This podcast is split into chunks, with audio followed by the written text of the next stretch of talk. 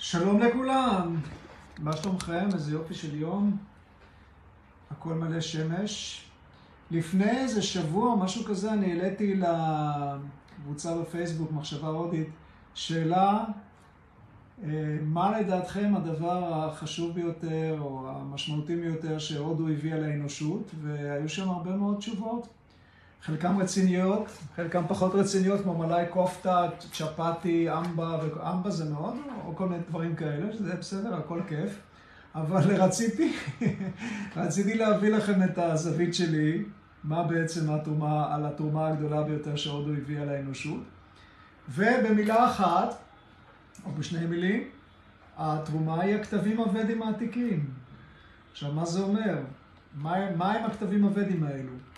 זה לא כתבים שיושבים שם באיזה ספרייה באוניברסיטת תל אביב או באוניברסיטה אחרת ואפשר אה, לקרוא או, ל, או ללמוד אותם. אפשר, אבל זה לא, זה לא, זה לא, זאת לא המשמעות האמיתית של הוודה, של הכתבים האלו.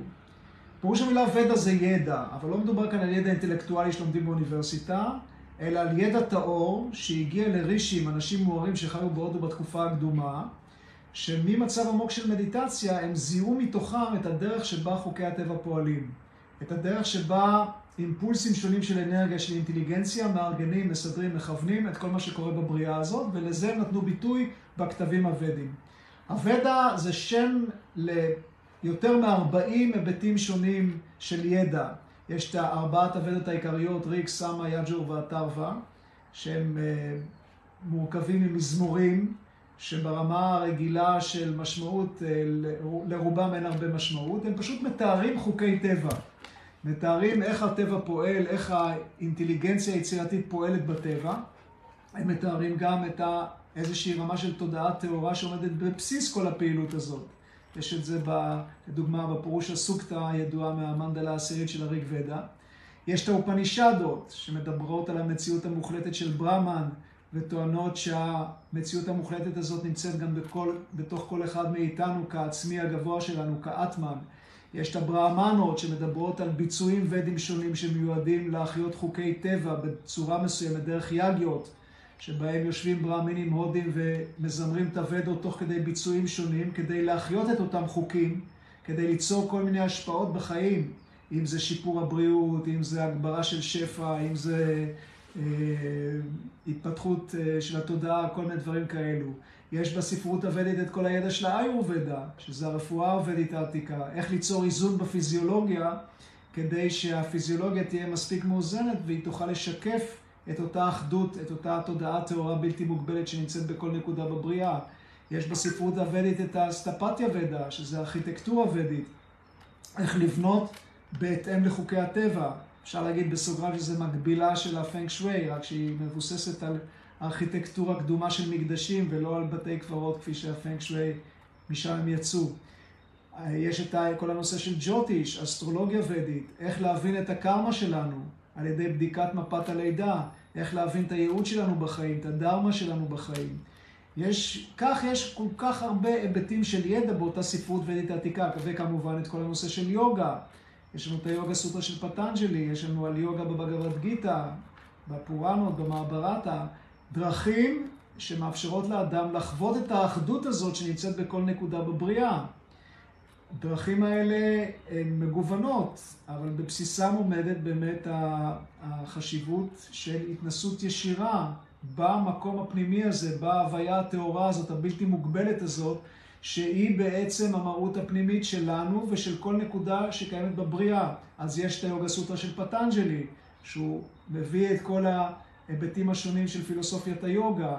יש כתבים אחרים שמתארים, מדגישים היבט כזה או אחר של יוגה, אבל שוב, אם אנחנו רוצים להבין באופן כללי, להכליל את כל הידע הזה, העצום הזה, שנמצא בספרות הוודית, והוא כל כך מיוחד להודו, והוא כל כך מקורי, והוא כל כך שונה, אם אנחנו רוצים להכליל את זה בכמה משפטים, אז קודם כל משפט אחד, משפט אחד מפתח מהריג ודה, שאני חושב אה, מאוד מתאים בהקשר הזה. המשפט הזה אומר, ריצ'ו אקשרי פרמי ויומן יסמין דבה עדי וישווה נשבדו. יסטן ודה כמריצ'ה כרישייתי יאי תדבדו אימי סמסתה.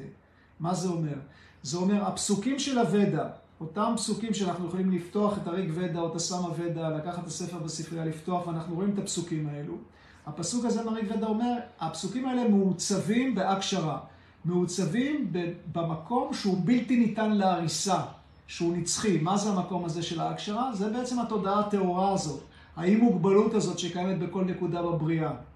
ההוויה הטהורה הזאת, שיש לה בספרות הוודית כל מיני שמות. קוראים לה ברמן, קוראים לה פורושה, יש לה אלף וכל מיני שמות, אבל הרעיון הבסיסי עוד פעם, שיש כל הזמן החיים משתנים, יש את התחום החומרי של החיים שאנחנו חיים בו, כן? שאנחנו יכולים לנגוע בו, שאנחנו יכולים לראות אותו, ויש, מעבר לתחום החומרי הזה, יש איזושהי מציאות מוחלטת, הוויה טהורה, טרנסצדנטלית אפשר לומר, שנמצאת, מה זה טרנסצדנטלית? נמצאת מעבר ליחסים, מעבר לחומרי, שהיא בעצם הבסיס לכל החומרי. אוקיי, אז הפסוק הזה בריק ודה אומר, כל הפסוקים של הוודה הם בעצם מעוצבים במקום הלא חומרי הזה, במקום הטרנסצדנטלי הזה, בהוויה הטהורה הזאת. הפסוק ממשיך ואומר, שם במקום הזה נמצאים כל הדבות, כל חוקי הטבע, שאחראים לכל הפעילות האינסופית הזאת שקורית, שמתרחשת בבריאה. מה זה חוק טבע? אז בפיזיקה אומרים, אוקיי, יש חוק משיכה, יש, חוז... הכוח, יש את החוק של האלקטרומגנטיקה, הכוח החזק, הכוח החלש. הפיזיקה, המדע מגלה חוקים מסוימים שפועלים בטבע. נותנים לזה ביטוי מתמטי. הרישים גילו חוקים לא דרך מתמטיקה, אלא דרך חקירה פנימית. על ידי זה שהם הלכו פנימה, לתוכם, לתודעה המוארת שלהם, הם ראו מתוכם, הם זיהו מתוכם איך הטבע פועל, איך חוקי הטבע מתפעלים ומארגנים ומכוונים את הבריאה.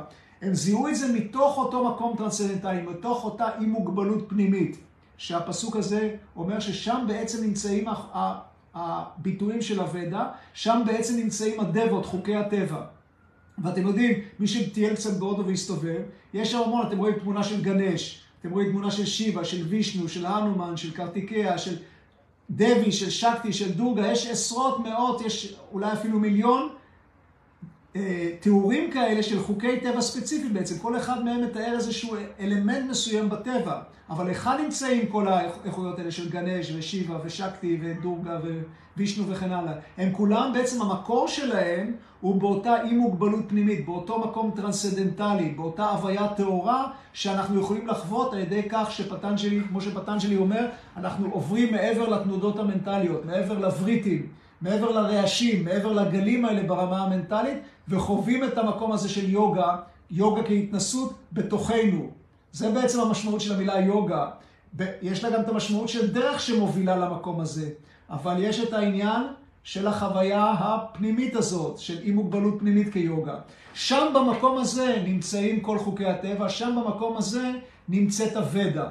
עכשיו הפסוק ממשיך ואומר, מי שמודעותו איננה פתוחה לאותה אי מוגבלות פנימית, לאותו מקום שהוא בלתי ניתן להריסה, לאותו מקום נצחי, לאותו מקום של יוגה, של סמאדי, של האטמן, של הפורושה, ואפשר למצוא עוד ועוד מילים לכך.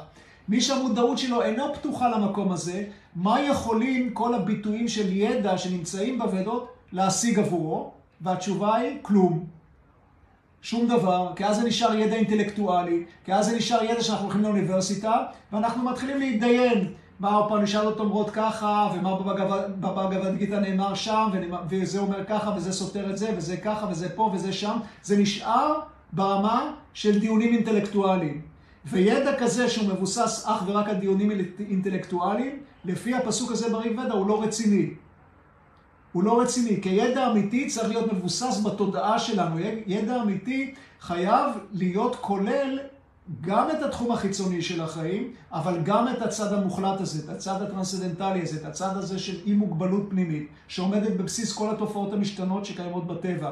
ואז הפסוק ממשיך ואומר, מי שהמודעות שלו כן פתוחה למקום הזה, הוא מבוסס במה שנקרא סמה סטה, יציבות, איזון. הוא בעצם במצב של הערה. וזאת התרומה הגדולה של הודו לעולם, בכך שהיא הראתה שמעבר לכל השינויים, מעבר לכל הצד החיצוני הזה של החיים, שהרבה פעמים הוא מתאפיין בבלגנים, אני לא צריך להרחיב את הדיבור על זה, אנחנו כולם רואים את זה מסביב, כולנו רואים את זה מסביב, פה בארץ, במקומות אחרים, בלגנים ושחיתויות וסיפורים והשתנות ושום דבר לא יציב.